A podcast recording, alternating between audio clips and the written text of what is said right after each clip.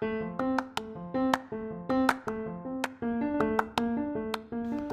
friends, welcome back here to the Semi Seminary. And here we are another week, another episode of our Bible study series that we lovingly call The Bible for Grown Ups. And this week we are in now part two of our study of something that we find in the gospel accounts, uh, at least in the gospel account. According to Matthew, we find it uh, called the Sermon on the Mount. Within the sermon, there is something called the Beatitudes. It's a, a teaching by Jesus in his early ministry in which he tried to explain how, if you want the kingdom of heaven, how you can get it. The problem is that everything that he said sounded upside down to everything that the world teaches us. It's no different in the first century than the 21st. I can't help but think of those people that might have traveled for hours and hours, maybe walking for a day and finally running across this new rabbi. And the very first thing that he tells them, the very first thing they hear out of his mouth is, if you want the kingdom of heaven, you've, well, you've got to be poor. I can't help but think what they might have thought when they heard those words, not fully understanding what he was trying to say. Anyway, I will see you on the other side.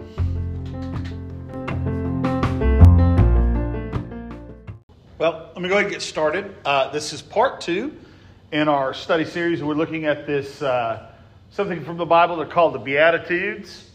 Uh, uh, this word comes to us from the Latin beatus, and that means uh, to be happy or to be blessed. And often that word, uh, blessed, gets mistranslated in the Bible by a lot of folks that think that that word means happy.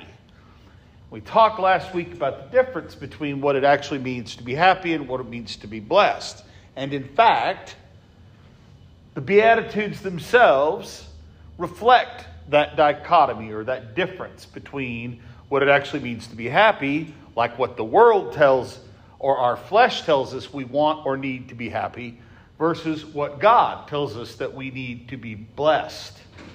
And when we look at these eight Beatitudes, they actually look like they're upside down whenever we look at them compared to the way the world looks at being happy, being blessed, being prosperous. And so uh, this, these eight Beatitudes, there's nine if you want to uh, argue. Um, uh, I actually think there are, I, I buy into that there are eight. And we'll talk later at, the, at another time about the the uh, controversy. It's not really much of one, but it is kind of interesting. It's contained within the Sermon on the Mount.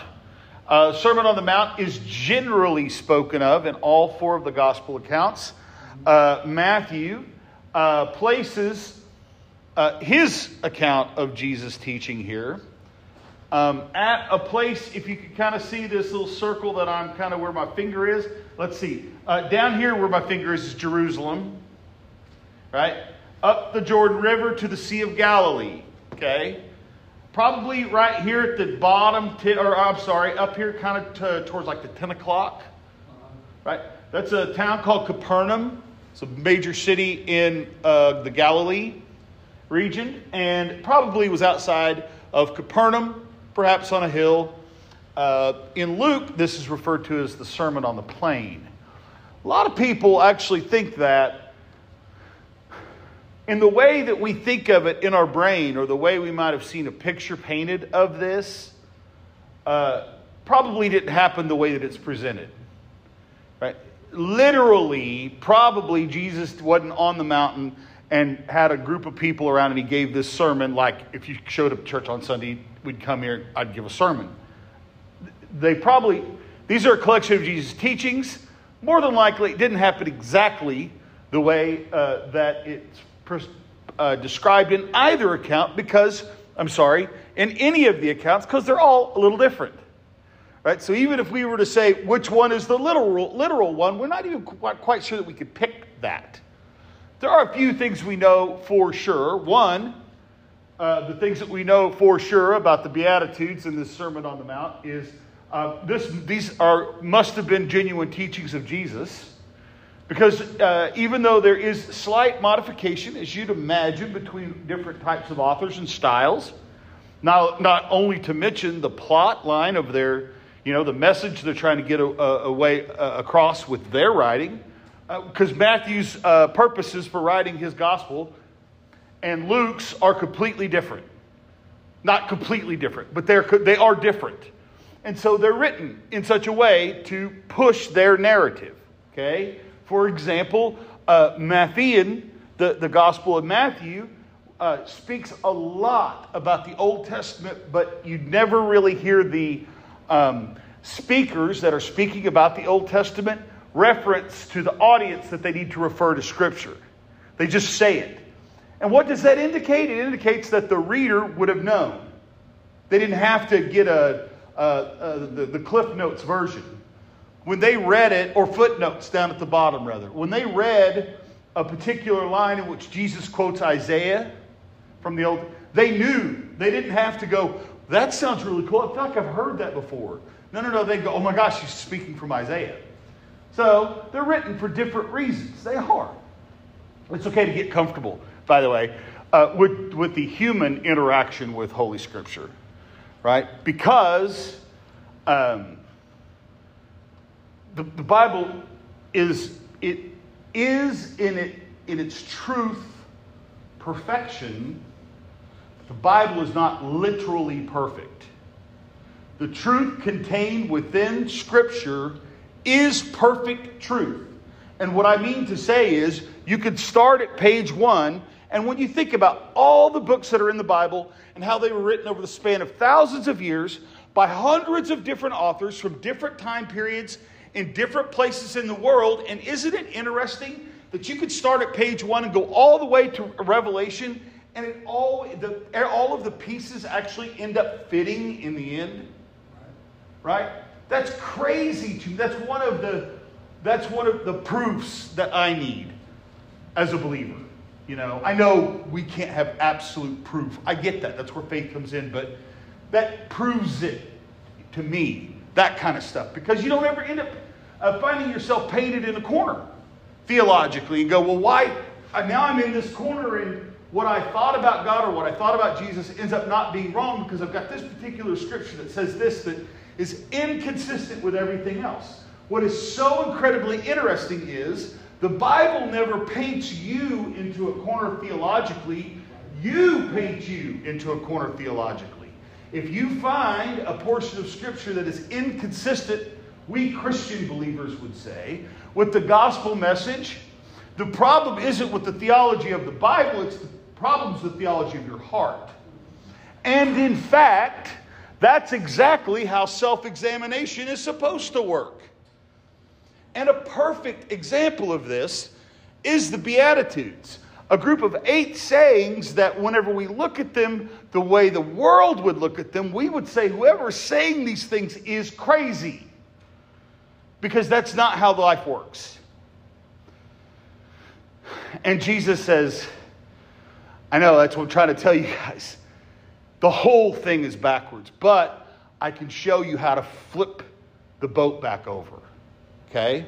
And that's what he's doing. Probably didn't happen but if it did happen, it probably happened up here around Galilee. The reason why that we would argue that is because this, uh, the Sermon on the Mount actually happens very early on in Jesus' public ministry. Okay?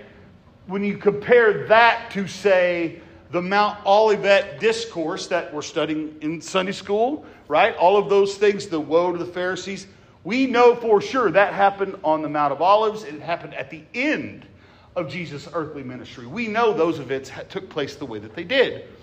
Maybe not here, but that's neither here nor there, except to say Jesus was proclaiming that you need to flip everything upside down if you're going to get what I'm saying from the very beginning. That's why I'm going into that thing about where and when did this actually take place. The important part this is early on in his teaching. One of the first things he does in proclaiming his um, commission that he, in which he has been commissioned by God to, to bring the news that the kingdom of heaven has drawn near the earth once more. but it looks different than you've ever thought it would look. Okay. Um, and one of the things that we learn the difference about good, uh, uh, about happy and blessed, is that blessed is an attitude that is kingdom of God centric, right? In other words, we're, we're not.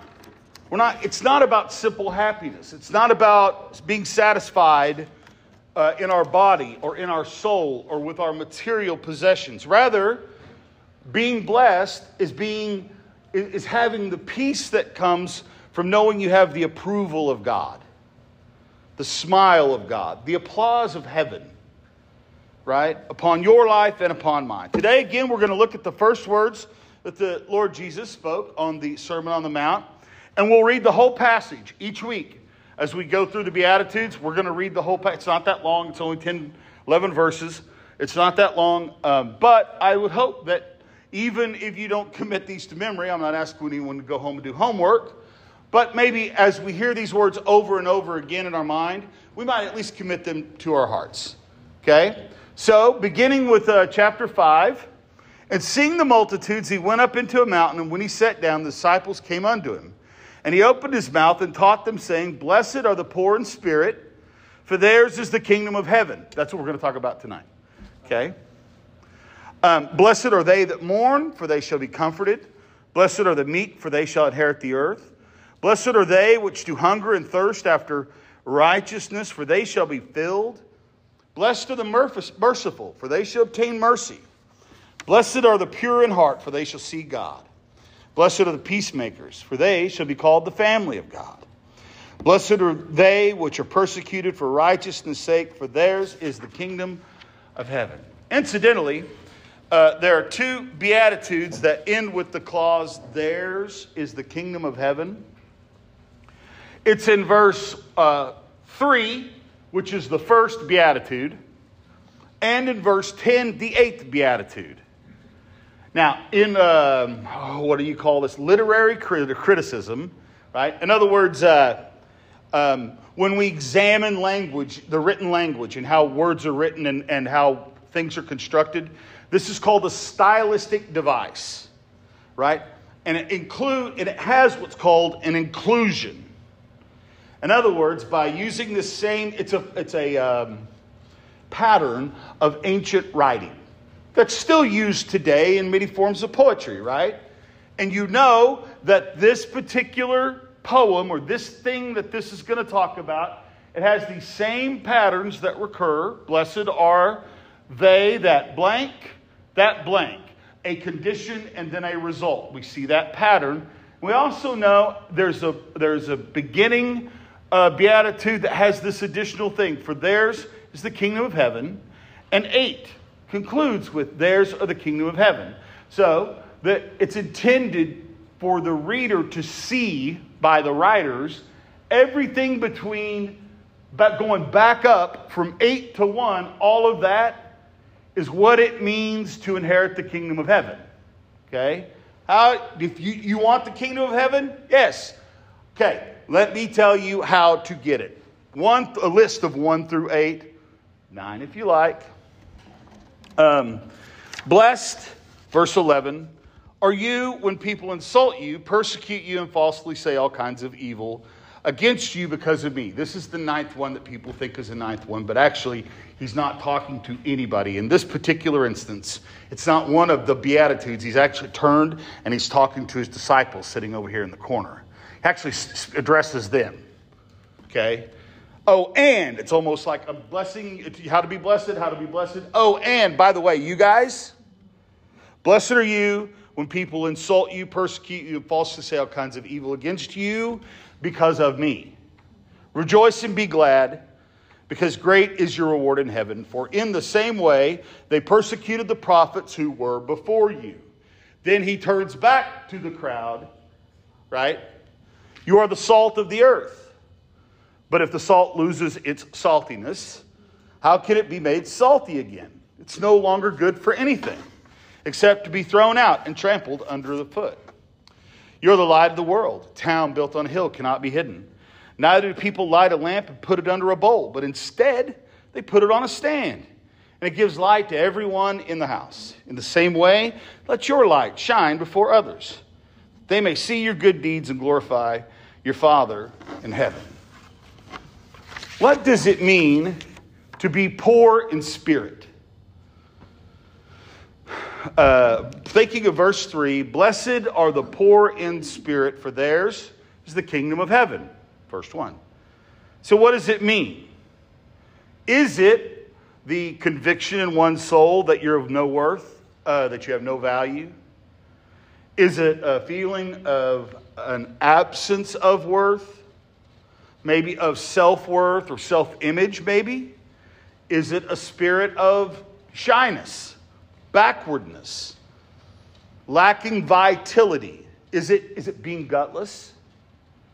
Or could it even be, poor in spirit, to be unspiritual, to be lacking in spiritual things?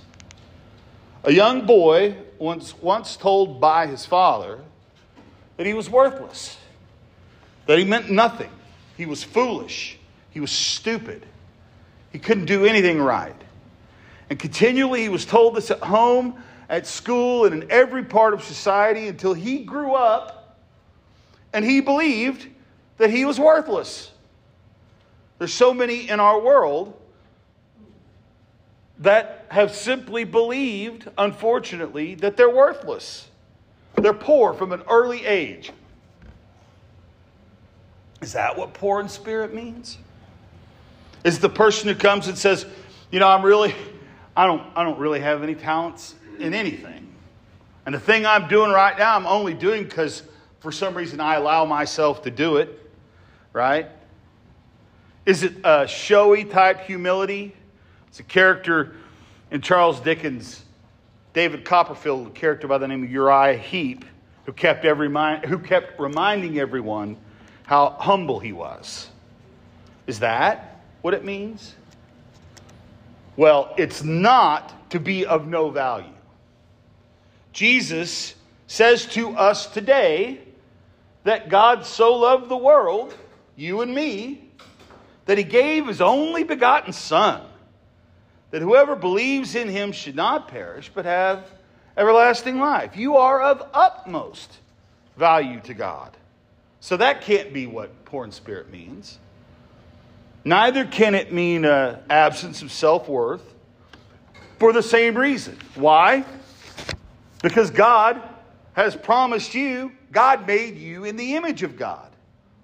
And not only did Christ die for you, but God created you and put in you somewhere, somehow, his own stamp of approval, his own image. It can't be shyness, because there are people who are shy who are still incredibly proud of themselves, right? It can't be lack, lack of vitality or gutlessness or even lacking spirituality. Sometimes we as Christians, even the world at large, can get this idea that graciousness or humility right? Or, or poverty of spirit means to be walked all over, to be weak. Does it mean to be weak? Walked all over? Quiet in that sense of poor in spirit? Is it financial destitution? I mean, you might think, okay, Jim, you're taking, we get it, right? But look, there are people who separate themselves from society and live in lives of poverty, believing that the Spirit has convicted them that that's what Jesus is saying here. Right? You really want the, the kingdom of heaven? Be poor, like no money. It's not, I, I hope we'll, get there. It's not what he's saying. Right? So, what is it?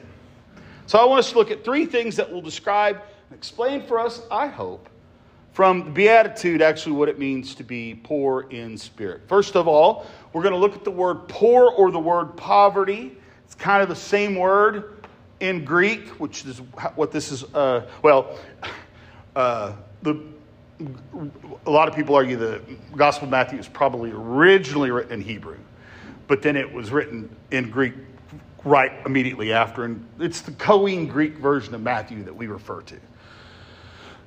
The word poor and poverty is the same uh, kind of word. It's kind of a neat word, it's neat looking. Uh, it's ptochos. P is silent. And then you, the CH in Greek is a k, right? So ptochos. And that word means poverty, it means poor. But with Greek, it means more than just that, right? Ptochos means to, um, to cower or to physically lower oneself as if a beggar, right? You don't, you don't see a lot of uh, people with their nose in the air and their chest puff out uh, panhandlers, do you? You don't see a lot of those. Not saying they don't exist. What, when you think of someone who's given up and is just begging, right? Not, not this, can I have a dollar, sir? Right? It's, it's not, not even, even raising your head. It's just, do you want to put it there? Put it there. If you don't, you don't. I don't care. Word? Ptochos. That's the idea. Okay?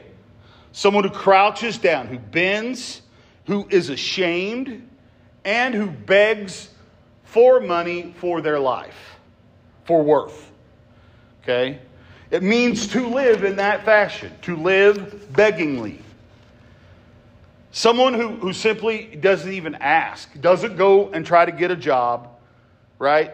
Does not work, but begs outside of him or self for their worth, for money, or for wealth. That's what this word, ptochos, means. And that's the word that was chosen that meant what Jesus was trying to convey. People who are beggingly poor shall inherit the kingdom of heaven. And if you take this word, poor, and you put it with in spirit, so poor in spirit or the poverty of spirit is like saying those who are poor in spirit are those who are blessed.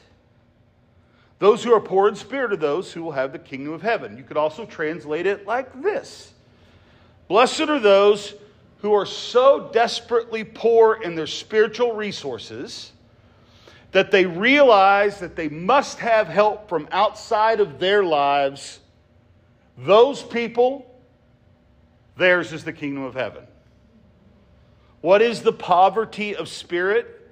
It means bankruptcy within your soul, cleaned out. Not financially, not materially, my friends. It's not what it's saying. Although that might be the case. I don't know. The Spirit can speak to you, and however the Spirit speaks to you. Right? I can only tell you from my own interpretation of this. Right? it's being naked, ashamed, poor. Right?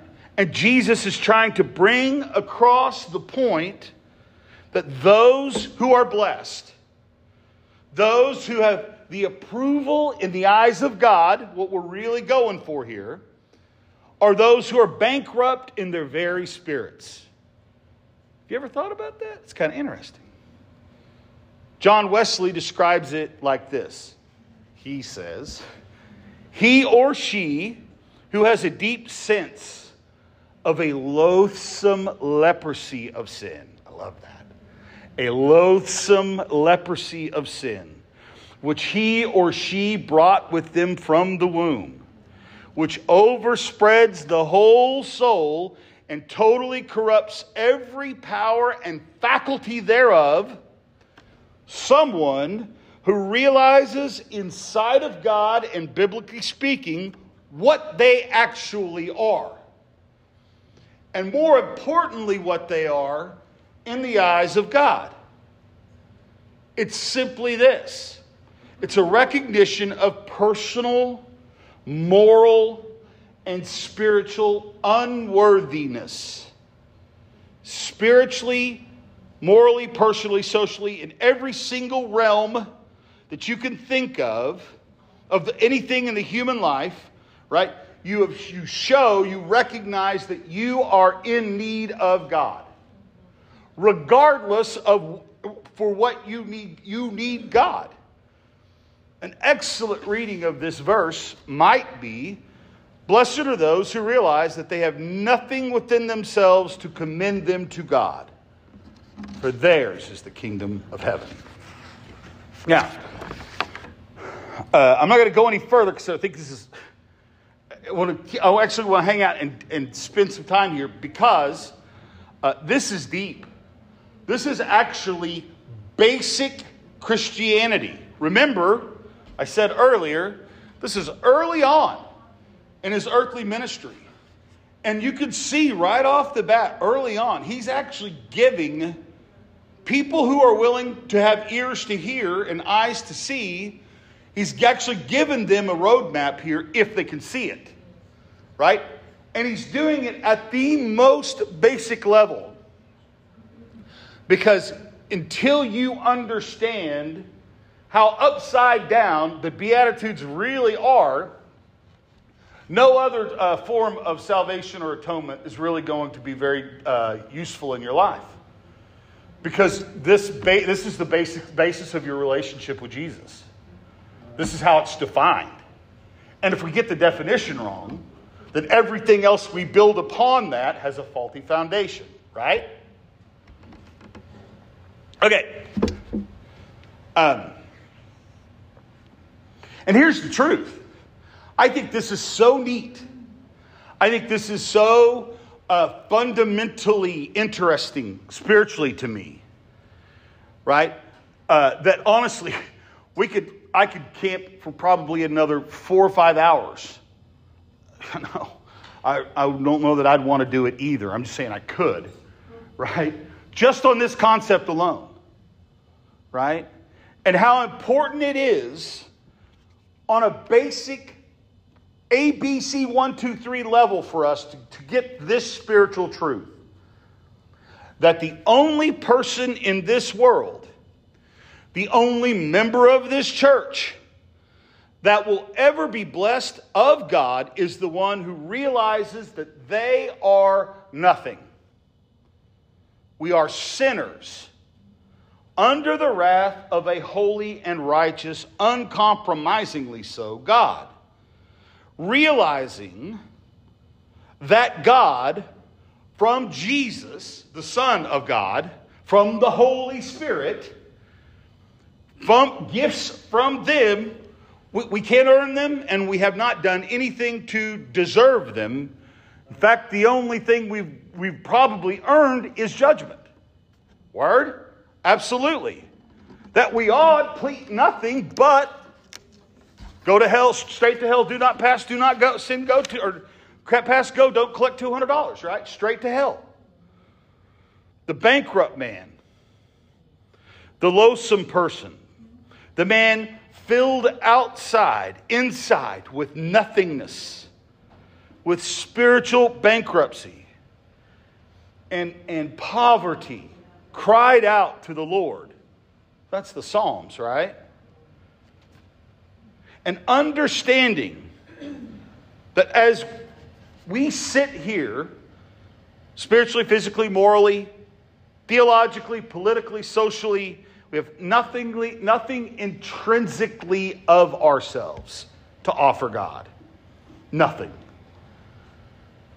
and I think we need to acknowledge that without this turning into a I just want to say, as, i as I listen to myself say the words that come out of my mouth, one of the things I just want to stop and, and make sure that, um, that you're not hearing is this ministry and my, my personal gospel message has nothing to do with trying to shame you into loving Jesus. Okay? So please understand, but we do need to realize, and here's why, right? And, and I, my guess is everybody here is like me in this regard, perhaps. But if you're not like me, I bet you know somebody like me, okay? I don't go to the doctor when I'm feeling well, right? Something needs to happen to my life to, co- to convince me that I am in need of a doctor, right? I need to have uh, the flu. I need to have a fever. My arm needs to be broken and right? I have to have a need before I can see my need for a doctor. And if I don't have a need and I wake up in the morning and I feel great, maybe I don't even feel great, but I don't feel broken, something's wrong, I don't ever go, you know what I think I really need? a doctor, Not once. Nobody does that. Right? And, and, and realizing our need for a Savior is the first step towards that relationship with a Savior because it works in the same way. If we walk around in the world filled, rich in spirit, uh, do you think we'll ever, ever, ever get around to convincing ourselves that we need to humble ourselves before God? Not a chance. Not a chance. Right? Those that are rich in spirit, theirs never be the kingdom of heaven. And God's not pulling and holding punches and playing favorites. This is your decision to be rich or poor in spirit. Right? This, is, this really is all about your decision as to how bankrupt in your soul, how empty of yourself can you get the vessel inside of you so that God can fill you up? How much junk can you actually get out? Can you get down in there and spit shin it? I mean, can you get that thing fully out so you can be fully filled with God? If, if, if so, then your life is about to become supercharged. Most of us live with dirty buckets, right? And God gets some in there, but there's still a lot of that junk we still like hanging around with us, right? And that hanging on to that as some sort of worth keeps us from fully being poor in spirit. Right? So that's the word for poverty. The second thing is what does the world think of poverty? This is pretty, pretty short section because I don't need to, you don't need to hear the words of my mouth. You just need your own human experience to know what I'm about to say is true. Right? As we read these words, and as the Lord preached these words, in his own on that day or whenever, right? What was the world at large probably thinking as they were sitting around eating fish and crackers or whatever, sardines, right? What were they what, what do you think that they would have thought when this guy that maybe some of them have been walking miles to see early on in his ministry, right? The kind of thing where it's like, I'm not even quite sure who this Jesus guy is, but everybody's going to see. Let's go check him out. And you do. You make your way up here to the Sea of Galilee, to Capernaum. You go out and you find him and you sit down and you listen. And the very first thing that comes out of his mouth is, Blessed are the poor in spirit, for theirs will be the kingdom of heaven. What do you think those people, what do you think they thought? I'm out. That guy's nuts. What do you think people think of it today? It's no different today in the 21st century as it was in the first. It is the same world, right? And the world then and the world today says no, assert yourself, praise yourself, encourage yourself, build yourself up. The Beatitudes of today, right, are blessed are those who are always right. Blessed are those who are strong. Blessed is the man or the woman or the child who's rich. Blessed is the person that's satisfied within themselves. Blessed is the ruler. Blessed is the oppressor. Blessed is the popular person. No different then and today. And we said actually last week, we keep we're going to do this with the kingdom all throughout every right? And we said last week that Jesus, as the Messiah in, in the gospel account according to Matthew, right, is the antithesis of everything the world believes about kings and kingdoms. And from right off the bat, he says, if you want to walk with Christ, you're going to have to walk right in the face of the world. You're going to have to go against the flow. You're going to have to do everything that seems abnormal to the generation in which we live. Right? And so, for someone to say, Blessed are poor people in their spirits, would have been foolishness. He was a fool in their eyes for saying these kind of things. Because in that day, as well as our own, all answers to life, all answers to blessedness, all answers for approval were found within the self. If you want to be blessed, well, you're going to have to find something good within yourself to think about. To realize you have some niche in life, that you have something to do, that you're here for a reason. Right? And then when you find that, you'll be happy and you'll be blessed. You'll be blessed with yourself in love. I'm sorry, with love, with sensuousness, with the feelings that can be brought on by the, those things that titillate and stimulate us in society, right? Drugs, alcohol, sexual immorality, that kind of stuff. You know what I'm talking about. Same old victim or uh, villains, right? Something outside that we want to try to get inside to make us feel a little bit better.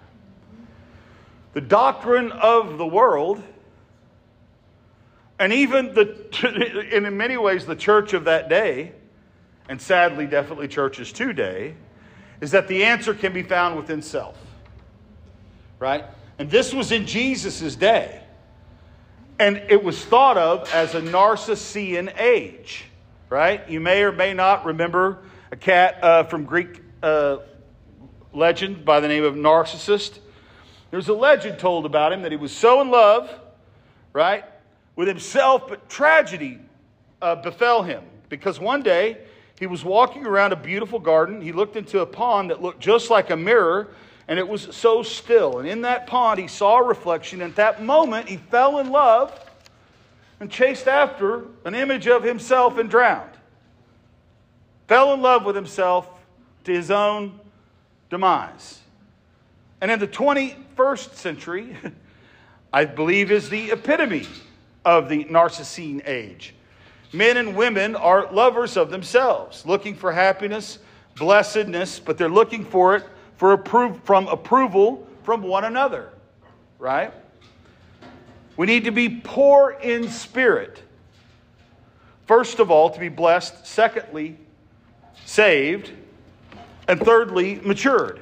Again, I'm talking about basic, basic Christianity here. This is the stepping stone for the more complicated theological stuff in many ways. Right?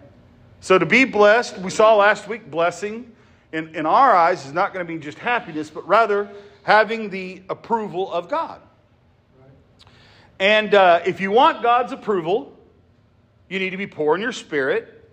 And I want to use David, King David, as an example. So let me turn to 1 Samuel chapter 18, verse 18.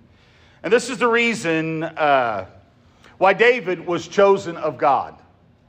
One of the reasons why he was chosen by God for the kingship is because of what we find in his words in 1 Samuel 18 uh, and verse, I'm sorry, 18 and verse 18. Uh, David said unto Saul, Who am I? And what is my life or my father's family in Israel that I should be the son in law to the king? And later we see in reference, later on in 2 Samuel 7 and 18, his reference to his actual kingship. And he says the same kind of thing. He says, Who am I? Who is my family? What is my history? What have I that I should commend to me the throne and the royalty of Israel? Right? David asked that question. David of himself. Another example is this uh, cat by the name of Gideon in the book of Judges 6 and 15. You may or may not remember that name, Gideon, but he was raised up by God and he took 300 men alone, 300. He wanted to take more men, but God said, no, no, no, no.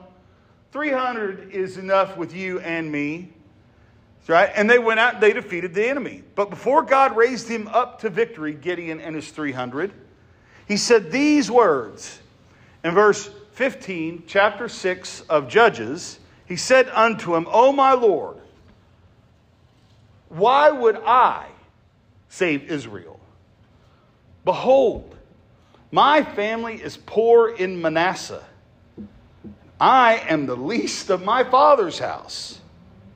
I come from a poor tribe in Manasseh, and I am the least in my father's house. He is the small, he's the, the runt of his family, and their tribe is the runt, runt of Israel. Right? I'm coming from the smallest of the small. Why would you ask me to be governor? I'm from Agra. Whatever, you know. Nothing against Agra, just smaller than small, right? uh, so we need to be blessed, and we need this understanding of blessedness actually for our salvation to actually take its powerful effect here on earth. If you want heaven on earth and, and not wait until you just until you die, you have to actually fire up your salvation and get it working for you here on earth, right? So when I say you need this for your salvation or to be saved, I don't mean like you've fallen out of the grace of God. I don't, I don't mean that. Right? I don't believe God's blessing upon you as an expiration date. Right? But what I am saying is that you rob yourself of the power of salvation when, when we don't understand these things. Right? So we need to be blessed, and we need this humility, this poorness of spirit also uh, to, to be saved. Right? We can't be saved without this humility. The Lord Jesus made it incredibly clear on multiple occasions. There are many people all over the place at this very moment, right? They believe that uh, being commended to God was the result of, of some other reason within themselves. Right? Very few actually have empty blessedness, empty within, realizing that they have nothing to bring to the table to commend to God. Right? Ephesians 2 8 and 9 says, By grace you're saved, and not that of yourselves.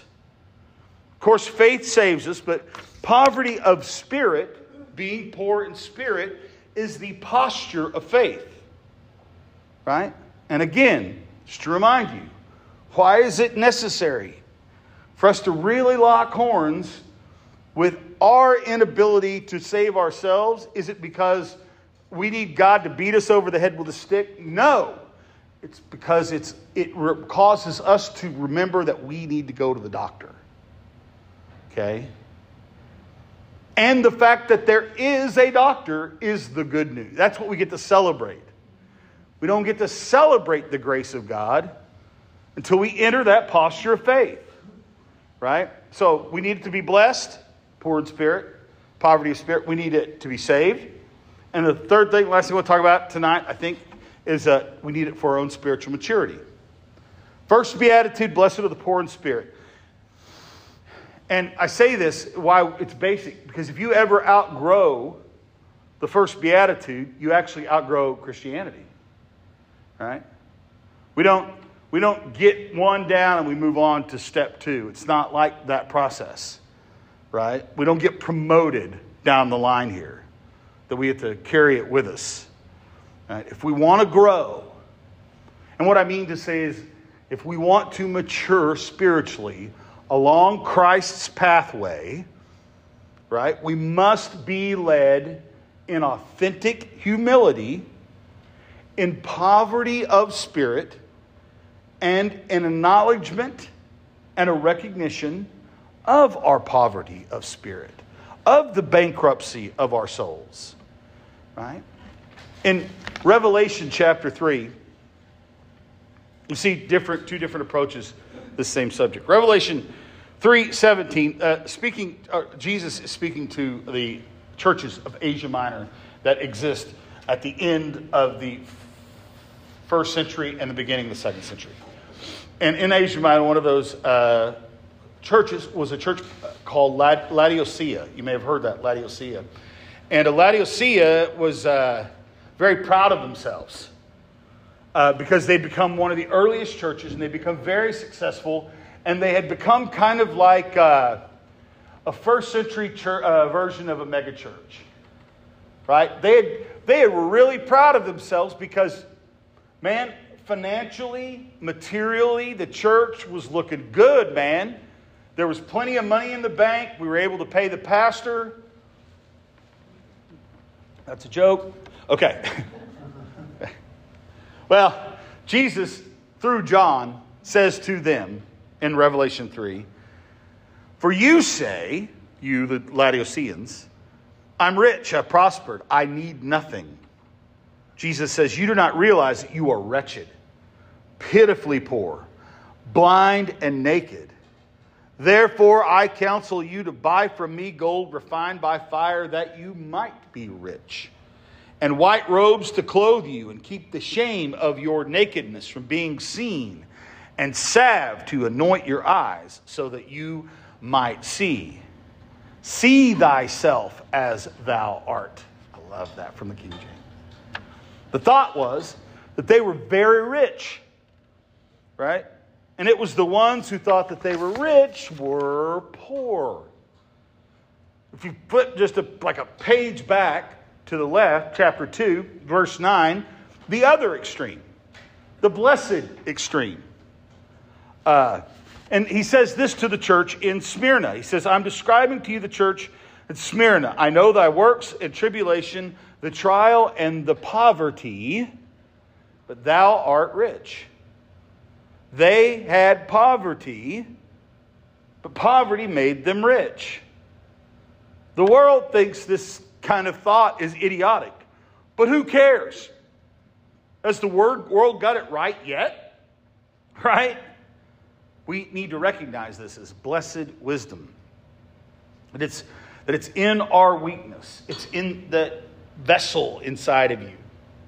Whatever you want to imagine, however you want to imagine, the bucket that God needs to pour His Spirit into so that you can be spiritually charged, whatever that is, right? It's that bucket, that weakness, that acknowledgement of the bankruptcy of our soul that is God's reservoir for his power. Right? And the more stuff we keep in our buckets, the less power we can get put into us. Is that not what Paul says? For God said to him, and he says uh, to God three times, Paul does. He says, Will you take this thorn away from me? The thorn in my flesh, this thing has come to be a messenger to Satan to buffet me. Take it away. And God says, we all know this, my grace is sufficient for you. My strength is made perfect in your weakness. In Luke chapter 18, verses 10 to 14, we read the account what's called the publican and the Pharisee. You may or may not know this story, right? The Pharisee goes uh, up to the temple with the publican. Uh, publican is like a rough kind of guy, a uh, uh, hillbilly, okay? Um, a scoundrel, holy man and a sinful man, thought of, that's we'd have been thought of. They go to the temple, and the Pharisee says, I thank you, God, that I'm not like other men, right? And he goes through this whole long list of how he's fasted and how he gives money, how he goes to the temple to pray, he gives alms to the poor, and all of this stuff, right? And the poor sinner gets up bows his head in shame before God. Ptochos, right? God be merciful, upon me, a sinner. Right?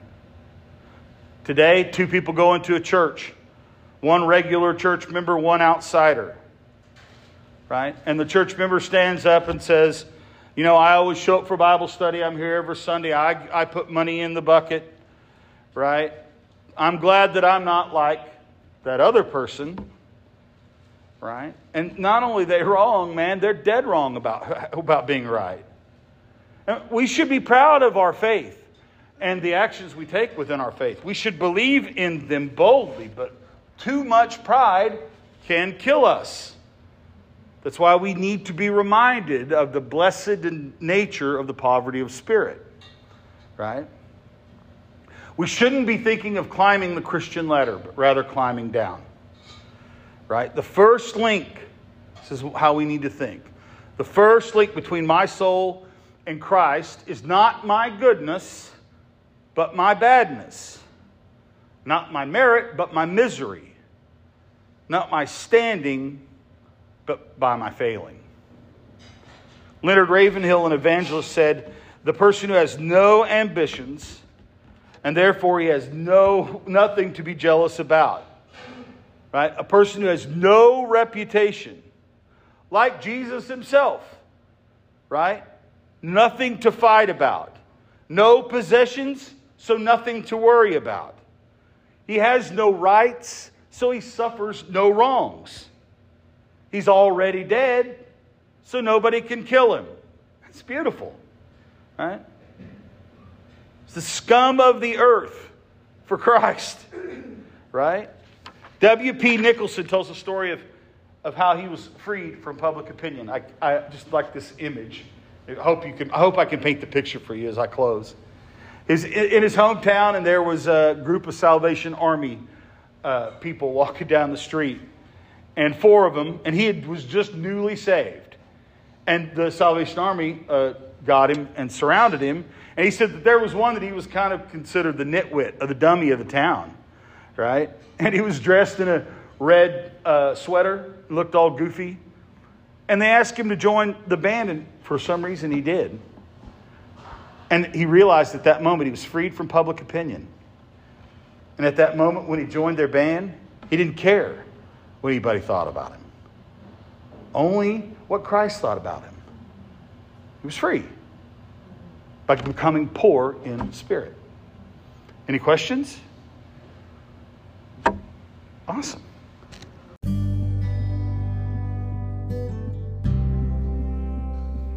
You know, whenever I listen to the words of Jesus and the instructions that he gives us in the Beatitudes, I can't help but think of maybe a, a parent or a teacher or maybe a coach giving us instruction, telling us the truth, the truth we acknowledge in our own hearts, what we need to do to be successful or complete whatever task that might be asked of us. And when we realize the truth, we recognize that that is something we want, but the thing we're asked to do is so difficult. In fact, in this case, it's opposite of what everybody else in the world thinks. And in a way, I can't help but wonder as Jesus gives this Sermon on the Mount, gives us the Beatitudes, I can't help but wonder under his breath if he's not asking each one of us, How far are you willing to go? How empty can you make yourself so that God can be filled in you? What's the kingdom of heaven really worth to you? How far are you willing to go? Anyway, that's what I hear whenever I read the Beatitudes. Something to think about. Hey, until next week, I hope you come back next week. Until then, friend, be blessed.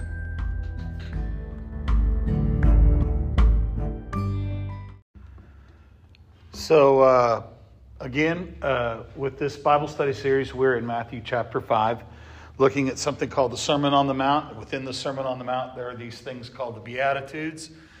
And if we remember uh, from our very first session, that the word beatitude comes from the Latin uh, beatus, and that word means blessed. What, it, what does it mean to be blessed? And in week one, we talked about the significant difference that Jesus is talking about when he talks about how we're to live our lives and what can make us happy versus what can make us blessed. And we've learned already that based on looking at beatitude number one, that Jesus calls us to be poor in spirit, and that doesn't feel right compared to what we examine in the world. And this week we're going to look at um, those who mourn again. Um, it's uh, an upside down idea. It's inconsistent with what the world thinks. But we have to remember we're not talking about happy, we're talking about blessed, which is more like to have the approval of God. We said in week one to be blessed is to have the applause of heaven. Okay? So just to refresh, and I'm just going to do this each time we look at each one of these because it's really uh, not that long uh, portion of Scripture. So I'm just going to read again the sermon, um, beginning with verse 1, chapter 5, Gospel account according to Matthew, and seeing the multitudes. He went up into a mountain, and when he sat down, his disciples came unto him, and he opened his mouth, and he taught them, saying, Blessed are the poor in spirit, for theirs is the kingdom of heaven.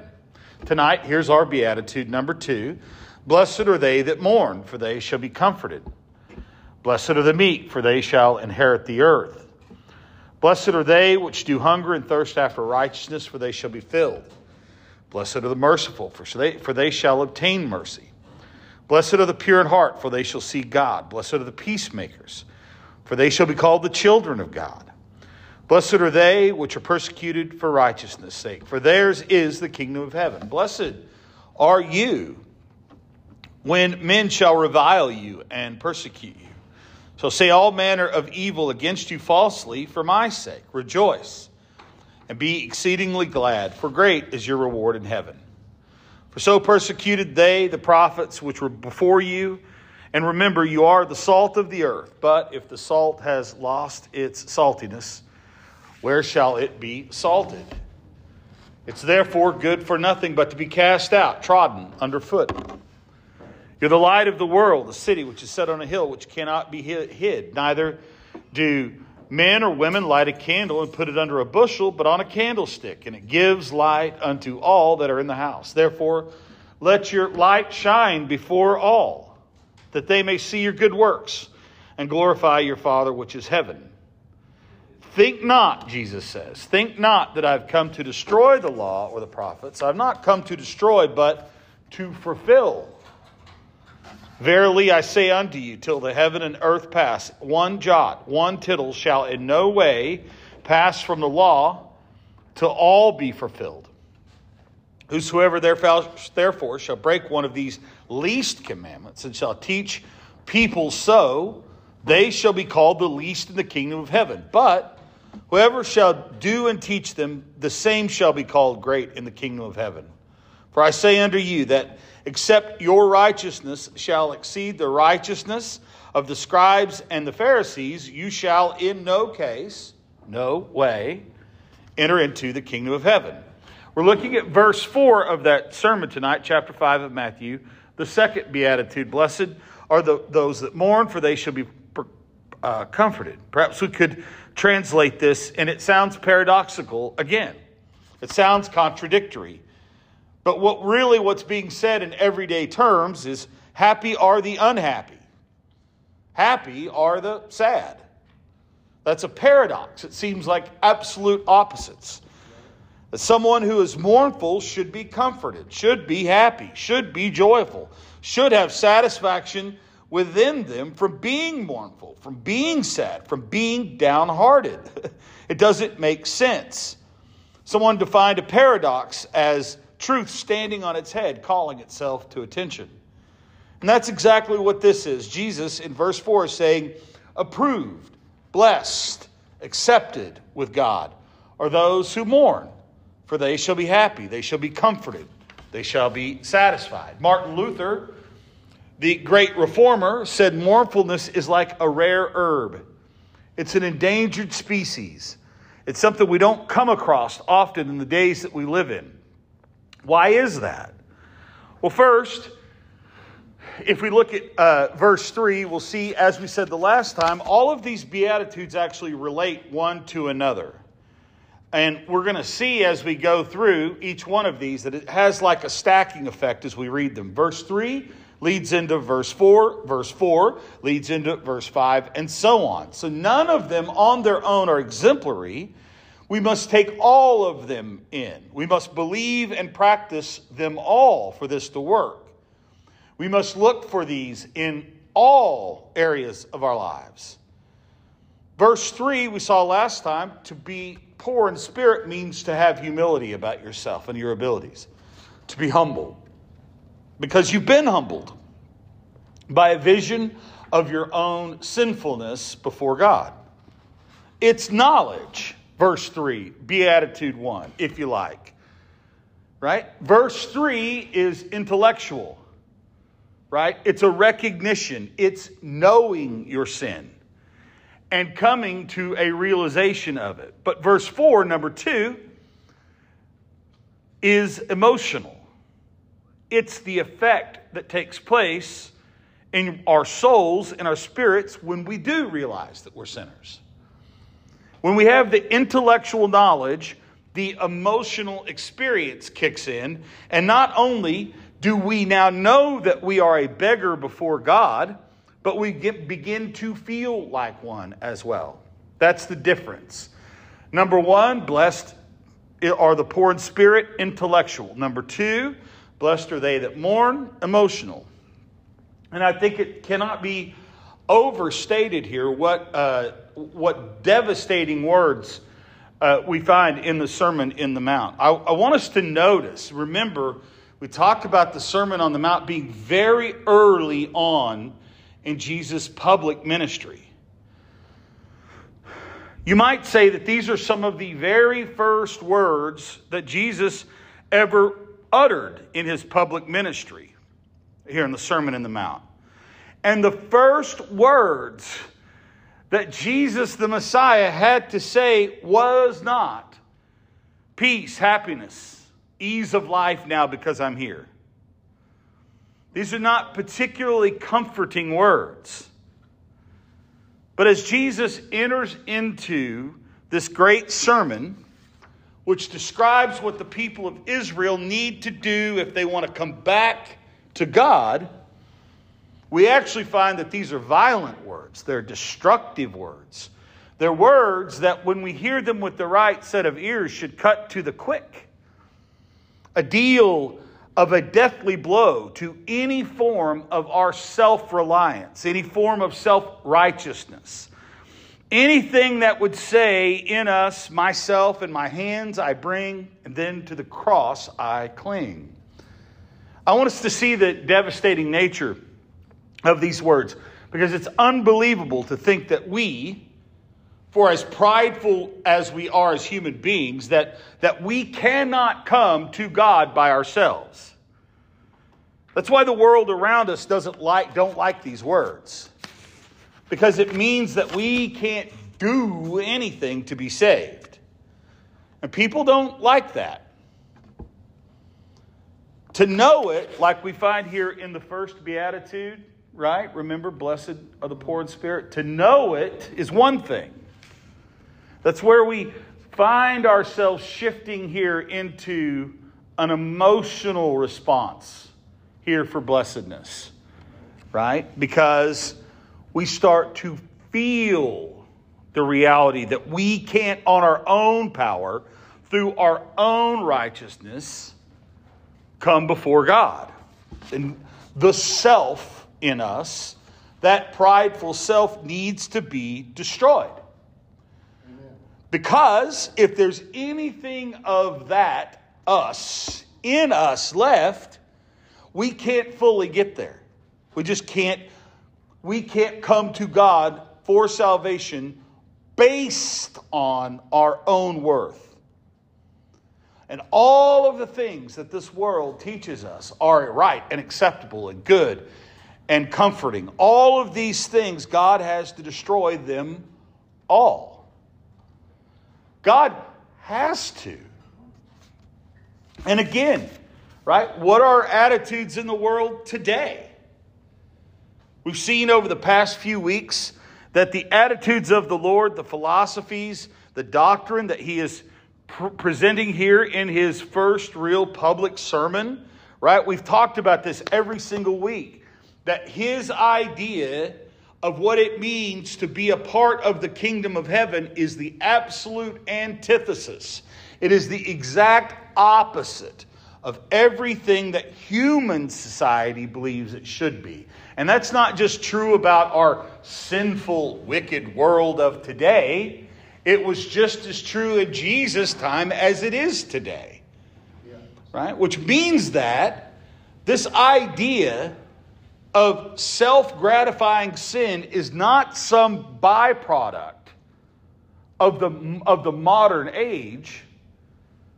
It's a reality unescapably of our human nature. And it's true for each and every one of us. And that is, it's also true, again, that if we were to go out in the street today,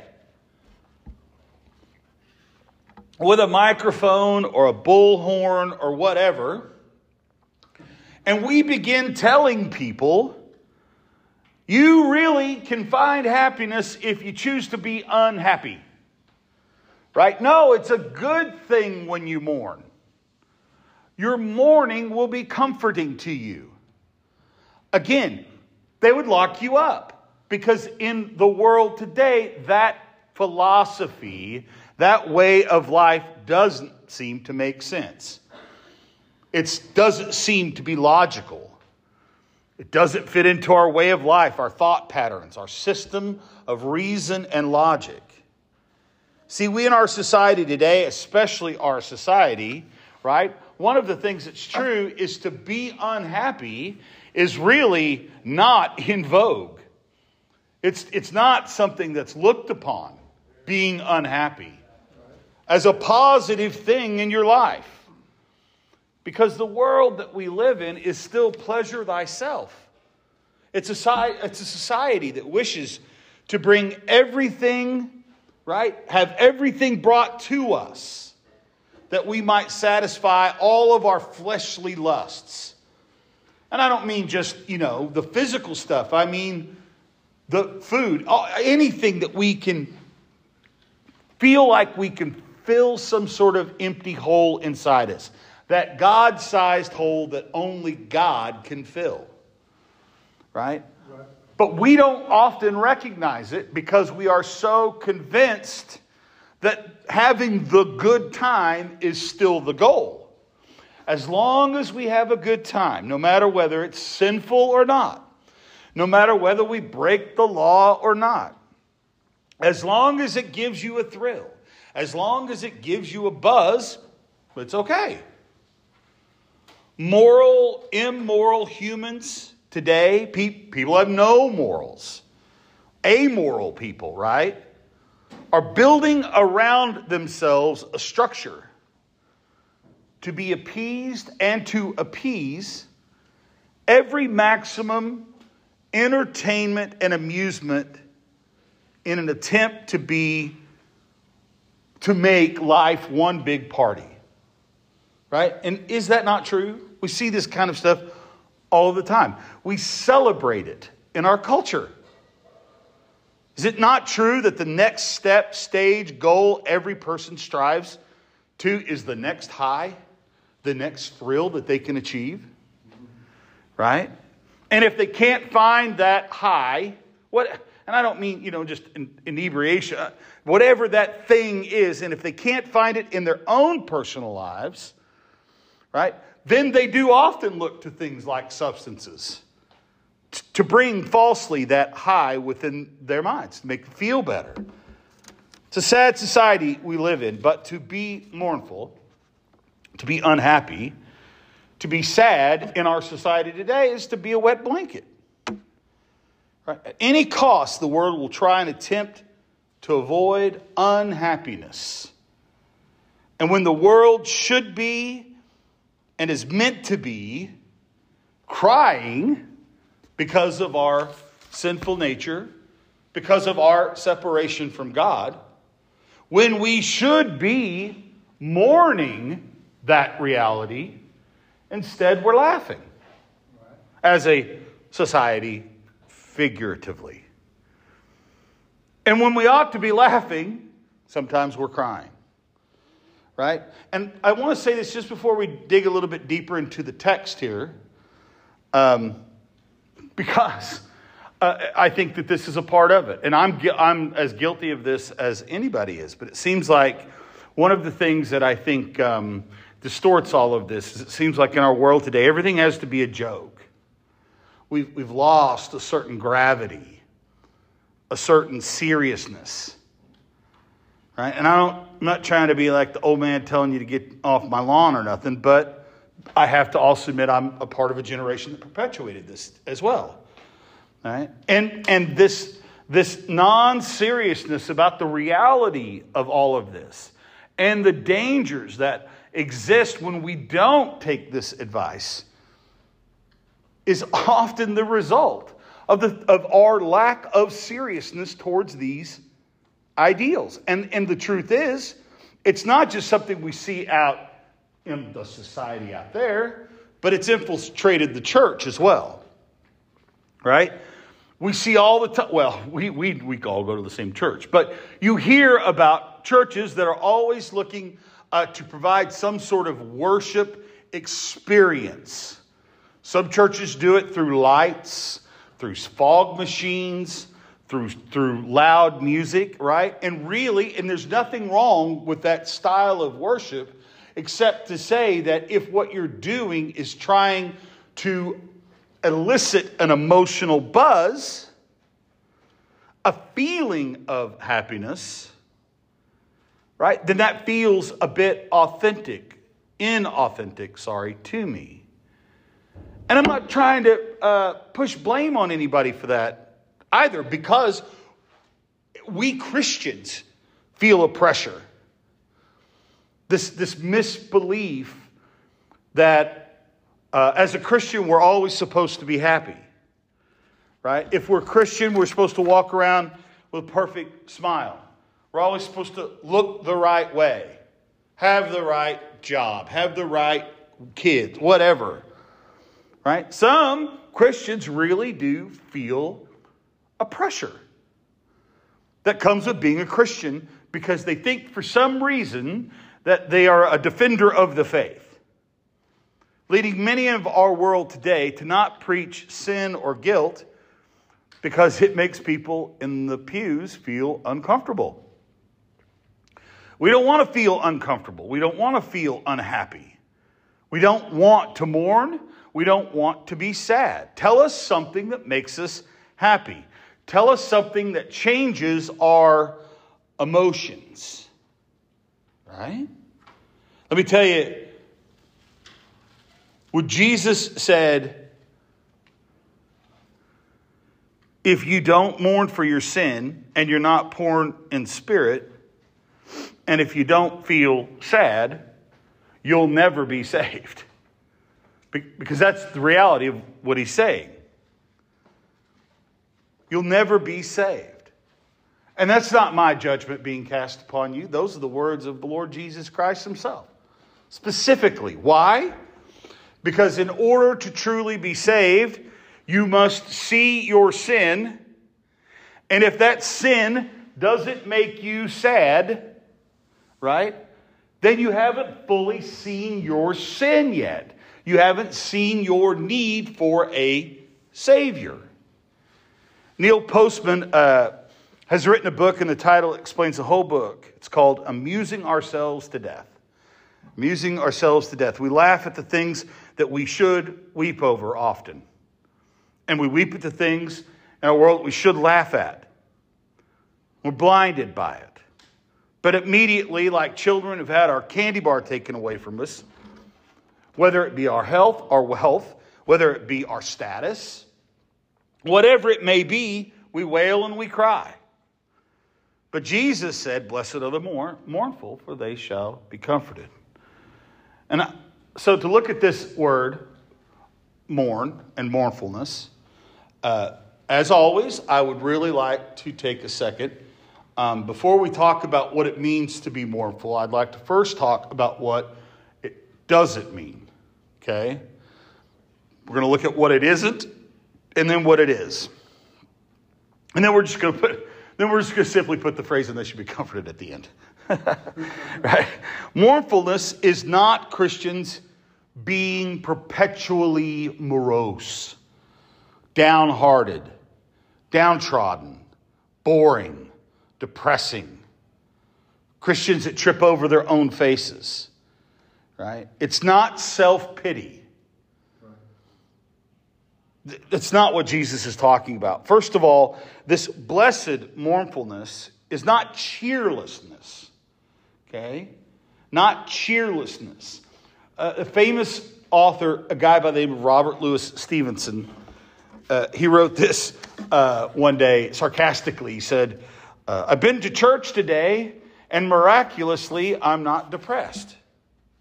Now, why would he make a statement like that? Because, because of Christians that he's experienced in his life, he thought that to be a Christian meant to be depressed.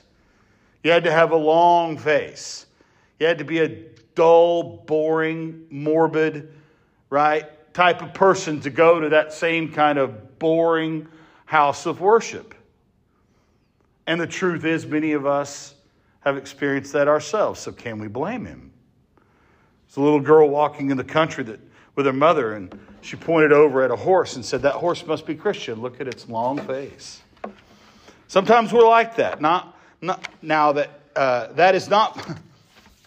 sorry, that's not the mournfulness that Jesus is talking about.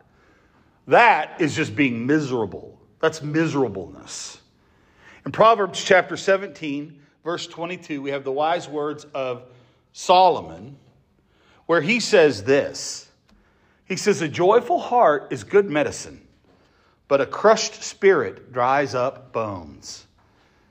It's true that a laugh, right?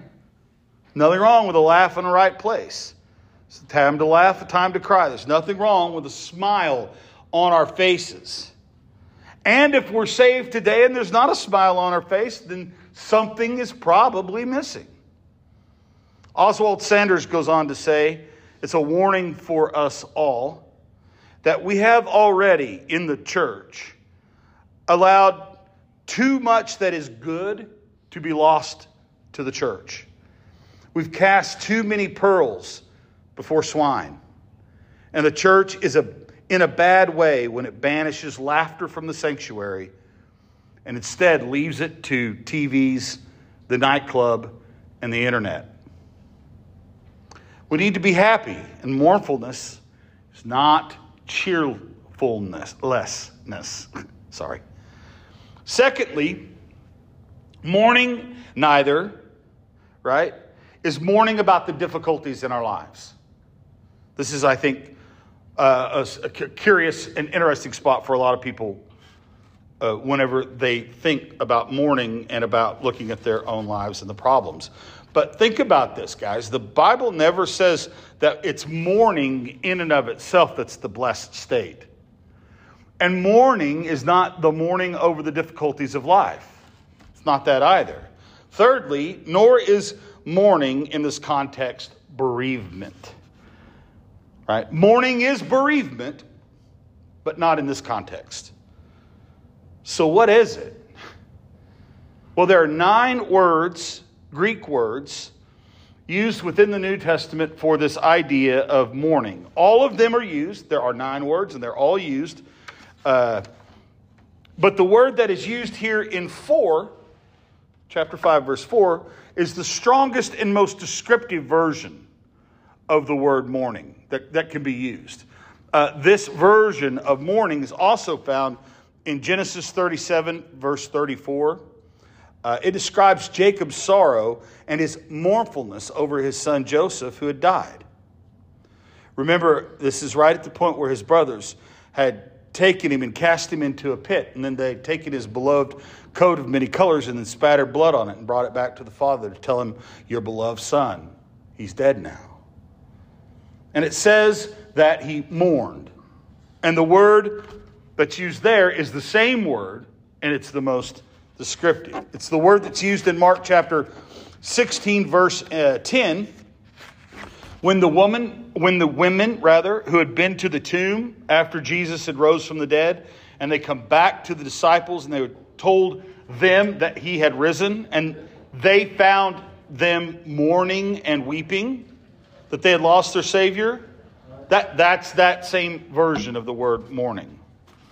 So it's not simply cheerlessness, not the difficulties of our lives, not bereavement. Bereavement is a natural sorrow, right? These other mournings that I'm talking about can be unnatural. They're deeper than they often ought, to be. And we often cry in the face of things we should be laughing at. But I'm talking about a spiritual sorrow. Let me illustrate it by turning to Psalm 32, written by David. Psalm 32, and if we let me go, start with verses 3 to 5, we can see godly spiritually sorrow. Um, Psalm 32, verses 3 to 5. This is the way you feel. It's kicked in our intellect and our emotions now. And when we keep silent, our bones wax old through groaning all day long. Scripture says, For when I keep silent, my bones wasted away through my groaning all the day long. For day and night your hand was heavy upon me. My strength was dried up as by the heat of summer. Selah. I acknowledged my sin to you, and I did not cover my iniquity. I said, I will confess my transgressions to the Lord. And you forgave the iniquity of my sin. Selah. And the result is you're comforted. The result, actually, in this instance, shows us, comes back to verses 1 and 2 of the psalm. Verse 1 and 2 say, Blessed is he or she whose transgression is forgiven, whose sin is covered.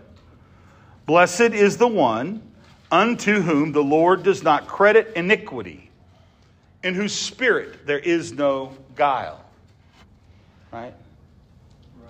And this is the case as many Christians now, uh, as well as people who aren't saved.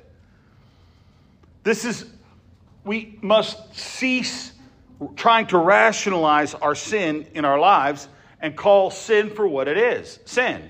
Admitting what it is and then letting the horrors, the desolation, the degradation of sin perpetrate right into our very soul. And then when we do, emotionally, we weep we mourn over it.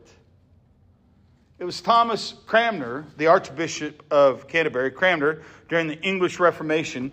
Uh, he wrote a prayer book in 1662, and he wrote the Holy Communion part to put into the lips of church people words to say as they broke bread.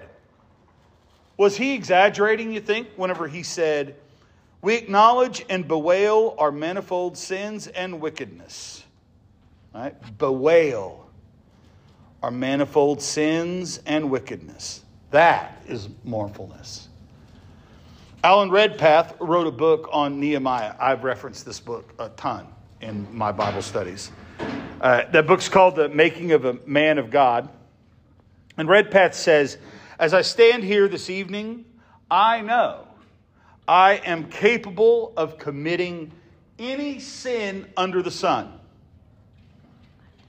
That is realizing how big of a sinner you are. And it was Paul in his later years, but as he thought, contemplated what he was, that he could actually say about himself, I'm the chief among sinners. As believers, as unbelievers, do we see our sin? Do we see ourselves as we really are? That this is all we are, but sinners. But often, and it's wrong to not make much of the grace of God, but at times we make a lot of the grace of God, and we often make light of our own sinfulness before God. Let me point to you uh, back to our friend Jesus here. Uh, Jesus is also known um, in a reference to Hebrew scripture as the man of sorrows. And it's interesting how we read Matthew, Mark, Luke, John, the gospel record, uh, that it's not recorded. I'm sure it happened. But it's, not, it's never recorded of Jesus laughing or smiling. It's interesting. Don't get me wrong. Again, I'm not saying that Jesus didn't laugh or smile, right? I'm not saying he couldn't laugh or smile. But why do the gospel recorders, why do the Holy Spirit that brings that truth to us, not bring that thought to us? Simply because I think the Holy Spirit wants us, Jesus, to see Jesus described as this man of sorrows. He was hungry. We know this. He was tired. He's going to bear the sins of the whole world. He heard in his ears daily blasphemy, profanity. He saw it, sinfulness through his own eyes. The one who could not look upon iniquity, he saw all of those things in his very midst. He was thirsty, he was weeping, he was poor, he was angry, he was hungry, but chiefly he mourned. Chiefly Jesus mourned because of our sin. He mourned because of a people living in a sinful, lost world. We see that in the 23rd chapter of the gospel account according to Luke. Let me just go there real quickly. Remember, the women are weeping for him. They're weeping. They, they, the crucified are weeping for the crucified Savior. Verse 28 of Luke 32. But Jesus, turning unto them, said, Daughters of Jerusalem, weep not for me, weep for yourselves, for your children. We don't have rec- recordations of Jesus' laughter, of his jokes, of his mirth. Not to say that he didn't have those things, we just don't have it recorded. What we definitely can pull from the gospel accounts, all four of them, Christ was definitely most acquainted with grief. So, do we see the sorrow of our sin? Do we see what our sin did to Christ? Right? I think we often don't fully. And I think there's uh, several reasons why we can't fully embrace the sorrow of our sins that we might mourn. Okay? One, I, again, I, I don't think you need me to tell you this. I think you'd agree. One is our love for sin. Let's be honest. We are sinners, so we are bound to sin. And we are bound to love that sin. Right? Love for sin makes it very easy for us to let go of other things. Two, I think another thing, another reason that causes us uh, mournfulness of our own sin, sorrow to be a blind spot, is despair. Sometimes we think we've simply sinned too much, or that the nature of our sins has such gravity that God cannot ever forgive us. Thirdly, it could be our own pride, it could be conceit. I don't need to be forgiven. I don't need to turn from my sin. I'm not that bad. What should I even mourn for about my life? Right? Uh, uh, Self righteousness, again, has to be removed. All of the self dash somethings have to be removed. Four, presumption. The grace of God can and always just cover my sin. True, true. But if you talk that like that, you might never actually experience the grace of God. And uh, a penultimate one here is procrastination, simply just putting it off, choosing to put it off and, and continue living our lives with sin. As John says, living in sin and not putting our sins under the blood of Jesus Christ. And six, lastly, I think one of the reasons why we can't see it for what it really is is this idea again everything's a joke, frivolity. I just don't care. It's just not that big of a deal. Right? Is that not why the great apostles and all of their preachings always uh, they always focus on this uh, sobering view of what life really is like. Not a lot of jokes are made. Because we're talking about your eternal life, but we're also talking about your opportunity to experience the kingdom of heaven now while you live. And friends, that's no joking matter. It's literally a discussion of life versus death. How do we mourn for our sin? Well, we look to the cross. We look to a sinless, spotless Savior suffering for our sins. That's like Sally selling seashores by the sea, whatever. I didn't realize that it was all there when it came. we must look to a sinless, spotless Savior suffering for sins that are not his own, but ours. Christ dying by choice for you, being made a sacrifice for your sin. And if that doesn't humble you, if that doesn't break you, if that doesn't put us on our face so that we can walk in the presence of God instead of being the dust, I don't know what is. Jesus says if you look to the cross, you can be comforted. If you mourn for your sin, if you let it eat within you, you will be comforted. And what does comfort in this example mean? Forgiven. Our lives will be changed.